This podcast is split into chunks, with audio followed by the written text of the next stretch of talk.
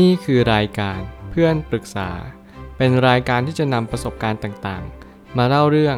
ร้อยเรียงเรื่องราว ให้เกิดประโยชน์แก่ผู้ฟังครับ สวัสดีครับ ผมแอดมินเพจเพื่อนปรึกษาครับ วันนี้ผมอยากจะมาชวนคุยเรื่อง ความแตกต่างของสังคม เป็นสิ่งที่เราควรจะน้อมรับ และไม่ควรไปบังคับใคร ข้อความทวิตจากโจฮันฮาริได้เขียนข้อความไว้ว่า ฉันเชื่อมาตลอดว่าการมีส่วนร่วมกับผู้คนที่เขาไม่เห็นด้วย และมีมุมมองที่ร้ายแรง วงเล็บ ราะว่าฉันเห็นการเปลี่ยนแปลงไปในทิศทางที่ดีขึ้น ที่จะลดความเป็นคนหวาดกลัวความหลากหลายทางเพศ บางคนอาจจะมีความคิดว่า เราควรหลีกเลี่ยงคนที่เขาเห็นต่าง มันเป็นการถกเถียงอย่างชอบธรรม แต่ยังไงแล้วก็ไม่ควรไปอ้างถึงคนที่มีส่วนร่วม กับคนอื่นว่ามีการสมยอมน้อยกว่าสิ่งที่เราเป็น ข้อความทวิตนี้มาบอกเราว่าให้เราเปิดใจให้กว้างที่สุดเท่าที่มากได้ เราก็จำเป็นต้องเงี่ยหูฟังคนอื่นเขาบ้างว่าเขาคิดยังไงกับ สิ่งที่เขาคิดในแต่ละวัน ผมเชื่อว่าสังคมสมัยนี้เรามีโซเชียลมีเดียเรามีสื่อที่หลากหลายมากๆ แน่นอนเลย ในความเป็นจริงก็คือ เราไม่สามารถให้คนในวัยเดียวกัน หรือว่าคนในสังคมที่มันมีในรูปแบบข้อมูลที่หลากหลายเนี่ยให้มีความคิดแบบเดียวกันได้เลย ถึงแม้ว่าเราจะอยู่บนประเทศไทย หรือว่าเราอยู่จังหวัดกรุงเทพ หรือไม่ได้เขตใดเขตหนึ่งก็ตาม แต่หน้าที่เราก็คือเรียนรู้ว่าแต่ละคนนั่นคือแต่ละหนึ่ง ทุกคนเป็นปัจเจกชน ทุกคนมีความคิดของตัวเอง สมัยก่อนสังคมหนึ่งเขาก็จะมีคนอยู่ในสังคมนั้นไม่กี่คน เขาจะรู้ข่าวข่าวได้จากคนหนึ่งคนที่ไปบอกแล้วก็บอกต่อกันไปเรื่อยๆ กว่าจะมาถึงเราข่าวนั้นก็กลายเป็นข่าวที่ตกข่าวไปแล้ว นั่นหมายความว่ายุคสมัยนี้เราติดตามข่าวกันอย่างทันท่วงที แต่นั่นแหละก็จึงเป็นเหตุผลว่าบางครั้งเราอาจจะเจอการที่เรากลัวตกข่าว มันก็กลับกลายเป็นว่าเราไม่สามารถจะตกผลึกจากข่าวนั้นได้จริง ๆ สื่อสื่อหนึ่งข้อมูลข้อมูลหนึ่งมันไม่ได้เป็นการที่เราจะชี้ชัดว่าข้อมูลนั้นเป็นข้อมูลที่ถูกต้อง แต่มันกับกายเป็นว่าเราต้องคบคิดอีกรอบหนึ่ง เพื่อให้เราเข้าใจอย่างแท้จริงว่า สิ่งที่เรารับรู้เนี่ยเป็นสิ่งที่มีจริงหรือเปล่า ผมไม่ตั้งคำถามขึ้นมาว่า ความหลากหลายคือสิ่งที่จะทำให้เกิดความแตกต่าง ซึ่งความแตกต่างคือความแตกต่าง มันยังไม่ใช่สิ่งที่จะชี้วัดได้ว่าดีหรือไม่ดีอย่างไร เมื่อความแตกต่างนั้นเกิดขึ้นหน้าที่เราก็คือ เรียนรู้จะเข้าใจความแตกต่างนั้นอย่าเพิ่งไปผลักใส่ไล่ส่ง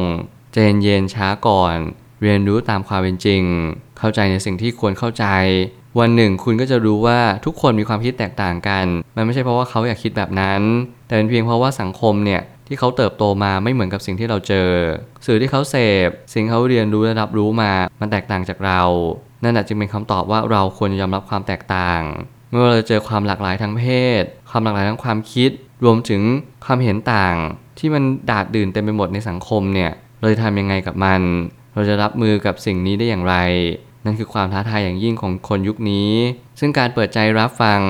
การเปิดโสตประสาทเป็นสิ่งที่สมควรอย่างยิ่ง ผมเชื่อมาตลอดว่าการเป็นผู้ฟังที่ดีเนี่ยไม่ใช่เรื่องง่าย แต่ถ้าเกิดสมมติเราเป็นผู้ฟังที่ดีแล้ว เราสามารถที่จะได้ข้อมูลอะไรมามากมาย รวมถึงเราสามารถตกผลึกกับสิ่งที่เราคิดได้เลยและนั่นแหละคือกุญแจสำคัญที่เราจะใช้ชีวิตอย่างมีความสุข สังคมในยุคนี้จำเป็นอย่างยิ่งที่เราจำเป็นจะต้องเปิดใจให้กว้างเข้าไว้ คนที่ดีก็มีคนที่ไม่ดีก็มี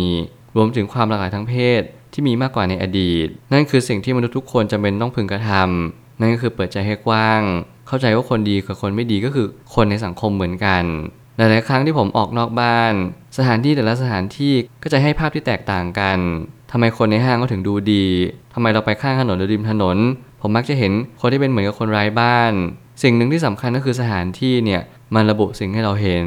แล้วมันก็กำหนดสิ่งให้เราคิดต่อสิ่งสิ่งนั้นด้วย หลายครั้งที่เราไม่เข้าใจสิ่งต่างๆ รอบตัวของเรา มันกำลังแต่จะทำให้เราประเมินภาพภาพนั้นแบบบิดเบือนไป นั่นหมายความว่าแต่ละคนก็อยากที่จะมีสังคมที่ดี แต่เรารู้หรือเปล่าว่าสังคมที่ดี ไม่ได้แปลว่าเราเจอผู้คนที่ดีอย่างเดียว เราต้องเจอคนที่เขาไม่มีอะไรจะกิน เขาอาจจะเป็นขอทาน รวมถึงเขาอาจจะไร้บ้านเช่นกัน สิ่งนี้อาจจะทำให้เราคิดได้ว่าเออการที่เราอยากทำสังคมให้ดีขึ้น เราจะต้องมีส่วนช่วย คนที่เขาต้องการได้รับการช่วยเหลือ บางครั้งไม่มากก็น้อย และนั่นคือหน้าที่ของเราทุกๆ คนที่ถ้าเกิดเรามีโอกาส ผมแนะนำให้เราทุกคนก็ต้องช่วยกัน การปฏิบัติต่อทุกคนอย่างยุติธรรม นั่นหมายถึงไม่ว่าเราจะชอบหรือไม่ชอบเป็นทุนเดิม เราก็ไม่มีสิทธิ์ที่จะไปลิดรอนสิทธิของใคร ทุกคนใช้ชีวิตตามแบบที่ทุกคนปรารถนา บางครั้งเนี่ยหลายๆคนอาจจะสับสนคำว่ายุติธรรมมันคืออะไร แต่ถ้าเกิดสมมติสำหรับผมนั้นก็คือยุติธรรมก็คือทุกอย่างที่เกิดขึ้นกับเรา นั่นคือสิ่งที่สมเหตุสมผลมากที่สุดแล้ว บางทีเขาว่ากฎหมายจริยธรรมหรือว่าศีลธรรม มันจะทำหน้าที่ปกครองให้ทุกคนมีความสุขมากขึ้น แต่แน่นอนถ้าเกิดสมมติเราไม่มีอะไรเลย ที่เป็นตัวปกครอง อย่างเช่นในสิ่งที่มันเกิดขึ้นกับตัวเราเองก็คือศีลธรรม แม้กระทั่งกฎหมายและจริยธรรมก็ไม่สามารถทำอะไรคุณได้ เพราะว่าคุณนั้นไม่เข้าใจว่าศีลธรรม คือสิ่งที่คุณเป็นมนุษย์ที่ปกติอยู่แล้ว นั่นจึงไม่จำเป็นที่คุณจะต้องใช้กฎหมายหรือว่าจริยธรรมมาสอดรับกับสิ่งที่คุณเป็น คนในสังคมชอบอ้างกฎหมายและสิ่งที่เราทำ ว่าสิ่งนี้จึงเรียกว่าประชาธิปไตย แต่ผมก็ยังไม่ค่อยเห็นด้วยเท่าไหร่ว่า เราไม่มีสิทธิ์ที่จะไปพูดกับใคร แต่แน่นอนถ้าเกิดสมมติเราพูด และเขาพูดตอบมา เราควรจะรับสิ่งที่เราพูดออกไปได้ เพราะนั่นคือสิ่งที่เรารับรู้ว่าโอเค เขาจะ react กลับมาแบบนี้ ซึ่งแต่ละคน react ไม่เหมือนกัน บางคนเดินหนี บางคนอาจจะมีการชกต่อยกัน บางครั้งเนี่ยสิ่งที่เราทำก็คือเรียนรู้จากผู้คนหลาย ๆ คนว่าเขายอมเรามากน้อยแค่ไหน ถ้าเขาไม่ค่อยยอมเราเราก็ต้องยอมเขา สิ่งนี้เป็นสิ่งที่สำคัญมากในการอยู่บนสังคม ถ้าเกิดสมมุติว่าเขาไม่ยอมอะไรเลย แน่นอนวันหนึ่งเขาก็ต้องเจอปัญหาตามมามากมาย สิ่งที่ผมกำลังจะสื่อก็คือ ผมไม่ได้สอนให้ทุกคนยอมคน และผมก็ไม่เคยสอนให้ทุกคนสู้คนตลอดเวลา แต่ผมมักจะสอนว่าให้เรารู้จังหวะจากคน ให้ใช้ปัญญาเป็นดุลพินิษว่าเราควรจะถอยหรือเราควรจะสู้ เพราะบางครั้งเนี่ยเราก็ควรจะสู้เหมือนกัน ในสิ่งที่มันไร้เหตุผลมากๆ รวมถึงเราก็ควรจะถอย ถ้าเกิดสมมติมันไร้เหตุผลรวมถึงทำให้ชีวิตเรานี้สูญสิ้นลงไป เราก็ควรจะถอยมา แต่ว่าเราควรมองไปในพฤติกรรมมากกว่าสิ่งภายนอก เพราะว่าคุณจะเป็นอะไรไม่สำคัญเท่ากับคุณเป็นคนดี ที่คิดดีพูดดีและทำดีหรือเปล่า สิ่งนี้เป็นมาตรวัดหลักของคุณภาพมนุษย์ เมื่อไหร่ก็ตามที่เราเรียนรู้จากชีวิตมากขึ้น เราจะเข้าใจชีวิตได้อย่างหนึ่งว่า สุดท้ายแล้วพฤติกรรมเนี่ยสำคัญมากกว่าสิ่งภายนอก ต่อให้คุณมีความร่ำรวยมั่งคั่ง หรือว่ามีอิสรภาพทางการเงินก็ตาม แต่ถ้าเกิดสมมติคุณไม่ใช่คนดี สิ่งสิ่งนั้นจะไม่มีความหมายเลยต่อชีวิตของคุณ และต่อสังคม เพราะไม่ว่าอะไรจะเกิดขึ้น คุณไม่ได้ตระหนักรู้ต่อโลกใบนี้เลยว่าโลกใบนี้สร้างคุณมาเพื่ออะไร คุณจำเป็นต้องเดินทางไปในทิศทางใดพอคุณไม่รู้ปุ๊บ คุณก็เลยไม่รู้ว่าสิ่งที่คุณจะสร้างคุณภาพของมนุษย์คนหนึ่งได้เนี่ยมันจะต้องสร้างโดยวิธีทางใด สิ่งนี้ก็จะวนลูปเดิม แล้วคุณก็จะสับสนว่าสิ่งที่คุณทำเนี่ย ทำไมคุณไม่มีความสุขสักที มีหลายคนที่ชอบตัดสินคนอื่นที่ภายนอก แล้วก็มีหลายคนที่เราพยายามจะอยากให้เขาออกไปจากสายตาของเรา รวมถึงอยากให้เขากลับมาอยู่ในพื้นที่ของเรา ทุกสิ่งทุกอย่างยึดโยงเข้าด้วยกัน แล้วก็เชื่อมโยงเป็นสิ่งเดียวกัน มนุษย์ยุคนี้อาจจะมีความยึดถือ และก็ยึดมั่นถือมั่นสูงมาก นั่นหมายความว่าเรามีการปล่อยวางต่อสิ่งต่างๆ น้อยลงอย่างเห็นได้ชัด เราไม่ค่อยเชื่อในธรรมะ เราไม่ค่อยศรัทธาในศาสนา นั่นแหละจึงเป็นความแตกต่างอย่างยิ่ง ที่เราต้องยอมรับในความเห็นต่างนี้ก่อนที่อะไรอะไรจะสายเกินแก้ เพราะไม่อย่างนั้นปัญหาจะเต็มไปหมดเลย สุดท้ายนี้ ทั้งนี้เราไม่มีสิทธิ์ที่จะไปบอกว่าคนอื่นควรเห็นด้วย หรือไม่เห็นด้วยกับสิ่งที่เราคิด หน้าที่เราคือการตั้งคำถาม แล้วรอดูคำตอบนั้น ถ้าเห็นด้วยก็ไปต่อ ถ้าไม่เห็นด้วยก็แยกย้ายแค่นี้พอ นี่คือสิ่งที่เราทุกคนควรทำคือการ respect กัน การเคารพความคิดและการตัดสินใจของทุกๆ คน ผมคิดว่านี่คือสกิลและก็ทักษะที่มันจำเป็นในยุคสมัยนี้มากๆ นั่นคือการเคารพการตัดสินใจซึ่งกันและกัน ไม่ว่าเขาจะเป็นใครเป็นลูกเราเป็นเพื่อนเรา รวมถึงเป็นแฟนเรา เราก็ต้องให้เขาเลือกทางเดินชีวิตของเขา หน้าที่เราคือสอน แนะนำบอกกล่าว แต่เราไม่มีสิทธิ์ไปบังคับใคร ให้เขาเชื่อในสิ่งที่เราเชื่อ แต่ละคนมองเห็นทางเดินไม่เหมือนกัน